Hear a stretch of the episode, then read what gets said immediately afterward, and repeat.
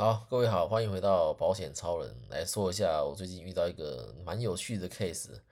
那这个 case 是我自己的缘故，他是一位三十二岁的男生，以下我简称他为东京仔啊，因为他到目前为止他出国过两次啊，两次都是去日本，而且都是去东京啊，跟这个东京仔谈了医疗双失智，然后重大伤病、癌症隐视金，还有意外双失智，啊，额度非常足够。重大伤病有两百万的一次金，那癌症也有两百万的一次金，所以这位东京仔如果是因为癌症的关系领到重大伤病卡的话，他可以一次领到四百万的理赔，这样一年保费是四万块，那一个月大概是三千五以内。那因为东京仔是保险小白，他从来没有投保过任何保险，那我第一家当然就是先规划台湾人寿嘛，那主约就是寿险十万，然后底下再附加实时付癌症，然后重大伤病、意外跟豁免，那投保过程也都很正常。因为一年多前就已经跟他提过医疗险的重要性，只是他到最近才投保。建议书的部分，除了在 LINE 上传电子档，当下要签的那天呢，我也都会带一份资本过去。哦，那就是这份资本才当我想要分享这次的投保经过。呃，东京仔呢，把这个资本建议书带回家，被妈妈骂了一顿。大家这时候你想说，哎，那这个妈妈可能应该是很排斥保险的，所以儿子自己投保才被骂。结果不是，啊，妈妈竟然是说，哎，为什么？投保保险底下要这么多附约，不是只要一个终身医疗，只要二十年而已吗？那有在听我趴开始听众就会发现说，这个东京仔的妈妈的观念还停留在三十年前呢。那牧师这样吵得很凶。那东京仔跟我说，他跟他妈已经快要家庭革命了。老心想说，底在搞什么？我我这么老实的卖你台湾人寿的定期医疗险，已经是这个薄利多销，少赚很多了。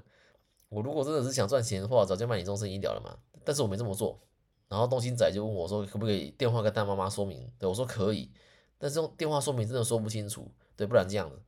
下礼拜啊，我找一天去你家跟你妈说明，对，那我顺便带二零二三年的做利月率过去给你们。那我也跟东兴仔说，现在妈妈情绪很激动，所以你当下跟他说什么其实并没有用，因为妈妈现在一定听不进去，对，不如先缓缓，就过几天等情绪缓和下来，我再去家里做说明会比较恰当。”而且保数我也才才刚 iPad 送出啊，这是根本也还没有扣款，也还没收到保单。今天就算是扣款了，也收到保单了，在签收保单的十天内解除保险契约的话，都可以把保费全部拿回来，不会扣任何手续费，当时缴多少就还你多少，一块都不会少。所以，我们是不是没有这么着急说，就是现在妈妈情绪还这么激动的时候就跟她说明？呃，那结果东京仔可能是拗不过妈妈了，是坚持要先用电话说明。好那，那我也只好是先用这个电话安抚她的情绪。那就结果跟我说的一样，是用电话讲快二十分钟，都在听他妈妈说他以前也做过保险呐，或者说啊买保险没有人在底下挂这么多附约啦等等，然后就把我给东京仔的建议书，对，拍给他熟悉的业务员看，啊是一位星光的业务。那讲到这个，我想到一个题外话，之前我爸有认识一位国泰人寿的阿姨，哦来我家说要帮我们做保单校正，哦我听到他讲校正这两个字的时候，我心想说，难道国泰人寿商品就好到可以？校正其他家的商品嘛？我知道我的 podcast 有很多同业会听的，那一定也有国泰的同业。那听到我这样讲，一定会不高兴。只是各位扪心自问，把国泰人寿的商品放在整个保险市场来做比较的话，会如何？对，那这个答案很明显嘛，在各大保险网站，包括 Finfo 买保险、买八三、PTT，对，都有相同的答案。那只是说看各位愿不愿意去面对真相。还是说只愿意相信主管跟你说啊，终身医疗对客户很好，对保费有去有回，对用不到还可以加激利息退还保费，对这样的商品真的对客户是好的吗？对，还是对业务员的口袋比较好？好了，陈月龙，我们再回来讲这个东兴仔，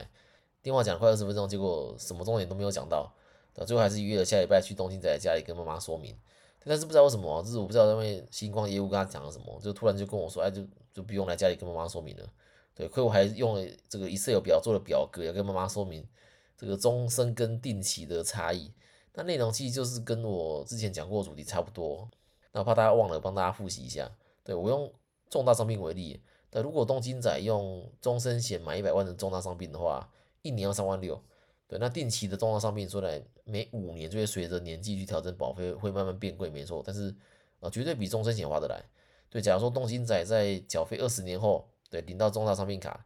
在终身险跟定期险就差很多。那终身险一年三万六嘛，你二十年来就缴了七十二万，对，到这边应该没问题。就是你三万六去乘以二十，就七十二万。那定期险呢，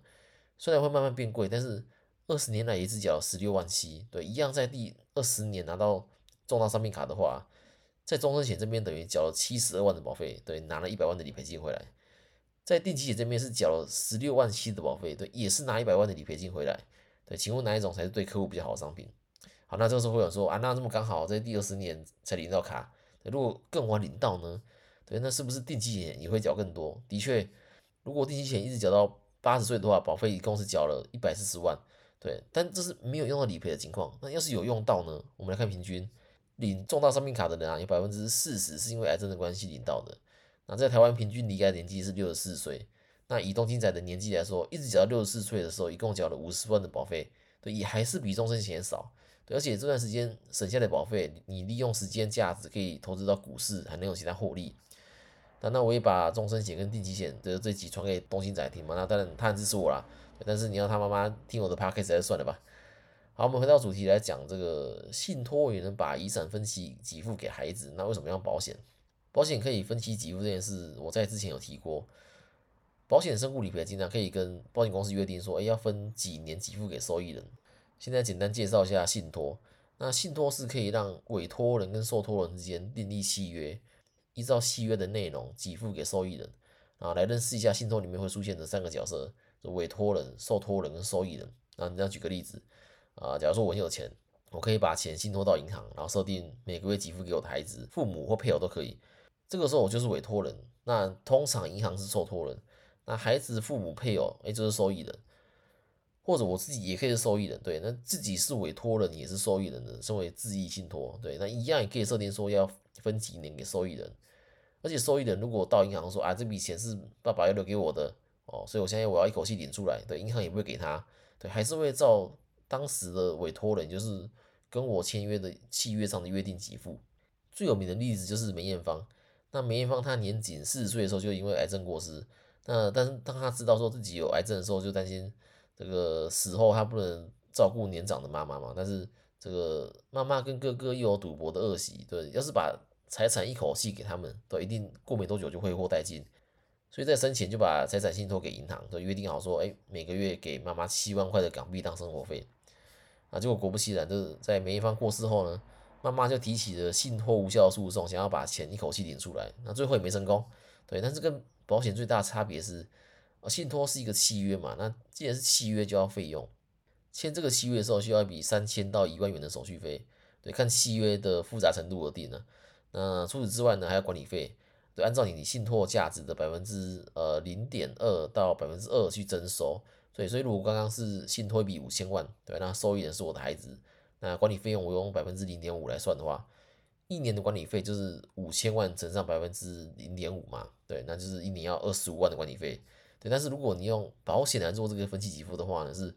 完全不用额外付费的，对，也没有签约手续费，对，也没有每年的管理费，既然如此，那为什么还是会有人用信托呢？因为信托可以做客制化需求，大家还记得赛车教父廖老大吗？他后来有开饮料店让大家加盟嘛，然后结果被说难喝。对，那详细的事情我就不赘述了。那后来廖老大有次在直播上说：“哎，要是你真的觉得我们的饮料很难喝，对，没关系，我请你喝。对，我会信托一百万，那你就带着身份证、收据、杯子到银行，对我退你那杯饮料的钱。”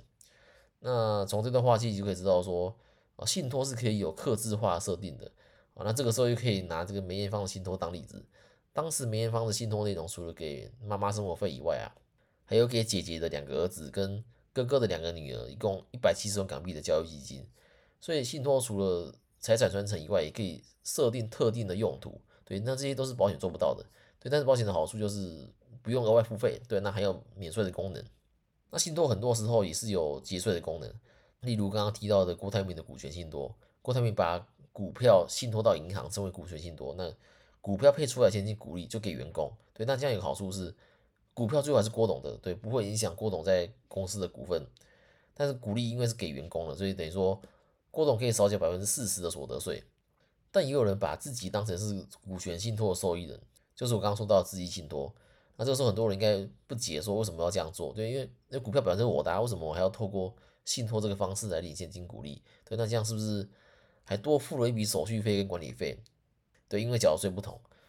透过股权信托的方式啊，缴税是用邮政储会局的一年定期利率来计算赠与税。目前一百一十二年一月一号公告的利率是百分之一点四七五，对，会比股票本身的殖利率低很多，对，达到节税的功能。诶，不过这个不在我们这次的主题啊，那之后就有机会再来说吧。我们来看留言，胡小姐的老公来自高雄的五星吹捧啊，因小孩最近出生便私讯保险超人一些节目没听到的问题，非常受用，奉上五星好评。哇，谢谢胡小姐的老公，我第一次收到五星吹捧。对，胡小姐老公是问这个自费检查的问题啦。只有新生儿先天性代谢异常疾病筛检是必须要做的，对，这个检查不能拖，对，绝对不能因为说要啊投保保险就延后这个检查，对，那其他的像什么什么基因检查、什么代谢异常疾病检查、什么超音波检查都是自费的，那超音波还分很多部位，有什么脑部、腹部、心脏、肾脏，你每多做一个部位啊就要加钱，这些没有说一定要做，是可以延后的。那如果真的想做这些自费检查的话，就建议说投保保险后再做了，不然以心脏超音波来讲啊，新生儿很容易被检查出卵圆孔未闭合，所以这个对新生儿来说其实并不是什么太大问题。但是如果被检查出来的话，要再投保保险就会就只能延后了。对，那如果医院的护士或者医生一直希望你们自费做这些检查，但你们又想要投保保险后才做的话，那怎么办呢？很简单。对，你就跟医院说啊，看多少费用，啊，你先给。对，那等我保险投保完之后，我们再检查。对，那这样医院就会乖乖闭嘴了。好，那卢林说，哦，我有防疫险，虽然没有中奖，但是不要领这个保险比较好。哦，对啊，你干嘛为了这一点钱拿这个身体健康去开玩笑？虽然我自己有领啊，不过还好我的症状没有说很严重，就感觉就像这一般的感冒发烧而已啊。但是我有朋友是很严重的哦，他说他如果可以重来，他宁愿不要领这个理赔金，对，但是也不要确诊了，对，因为他说他真的很不舒服。那正确的用保险将风险转移给保险公司，能起到安提生活的作用。那只是我的力量有限。如果觉得今天这集对你有帮助的话呢，可以把我的频道或这些节目推给你的朋友啊，让你朋友找到适合自己的保险。记得大家关注还有五星加评论。那有你可以留言给我。那资产传承、医疗险规划或者其他保险问题，也可以到 IG 跟我联络。那我们下次见啦，拜拜。